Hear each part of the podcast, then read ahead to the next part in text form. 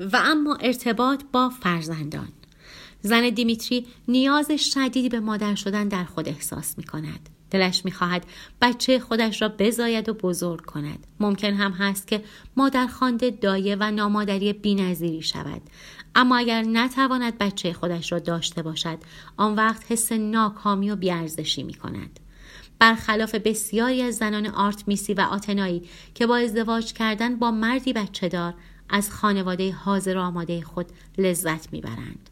زنان دیمیتری خود را مادران خوبی می انگارند که همه فکر و ذکرشان فرزندانشان است. به هر حال از منظر تأثیری که بر فرزندان خود دارند ممکن است یا خیلی خوب و یا خیلی مخرب باشند. هنگامی که فرزندان بزرگسالشان در برابرشان می زن دیمیتری به شدت آسیب دیده و سردرگم می شود.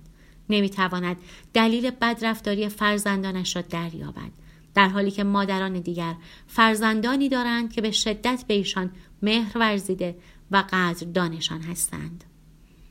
نمی‌تواند بفهمد که شاید خودش باعث و بانی این رفتار فرزندانش بوده. فقط تمایلات مثبت خود را می‌بیند و آن بخش های منفی خود را که مایه مسموم شدن رابطهش با فرزندانش شده درک نمی کند. برخی مادران دیمیتری همیشه دل نگرانند که اتفاق بدی برای فرزندانشان بیفتد.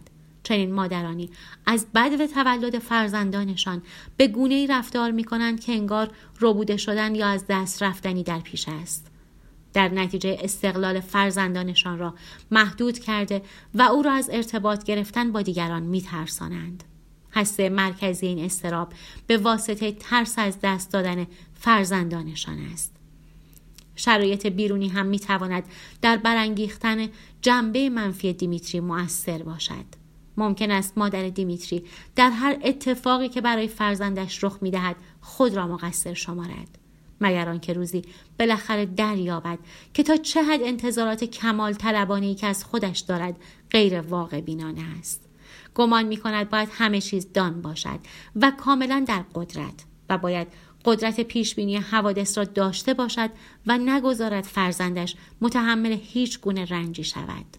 ممکن است زن دیمیتری با انگیزه حفاظت از فرزند خود به فردی بیش از حد کنترل کننده بدل شود و هر گونه حرکت وی را زیر نظر گیرد. در مرز پنجاه درصدی فرزندش مداخله کند و هرگاه که بوی خطر به مشامش رسید حضور یابد. در نتیجه. فرزندش آدم وابسته شده و نمی‌تواند مستقلا با آدمها و مشکلاتش برخورد کند. گاهی فرزندان یک مادر دیمیتری کنترل کننده همواره نزدیک وی باقی میمانند.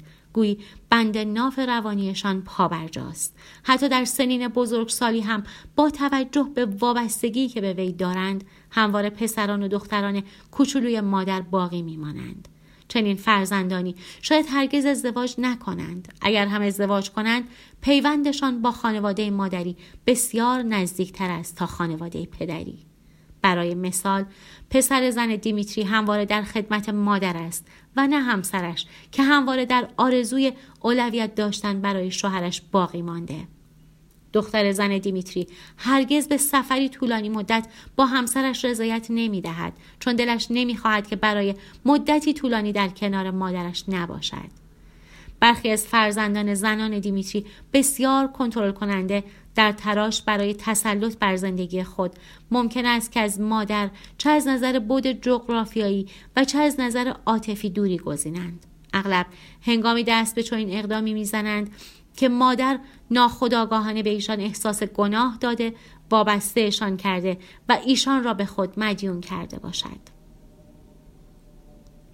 یکی دیگر از الگوهای منفی ایفای نقش مادری را هنگامی شاهدیم که مادر قادر به نگفتن به فرزندانش نیست.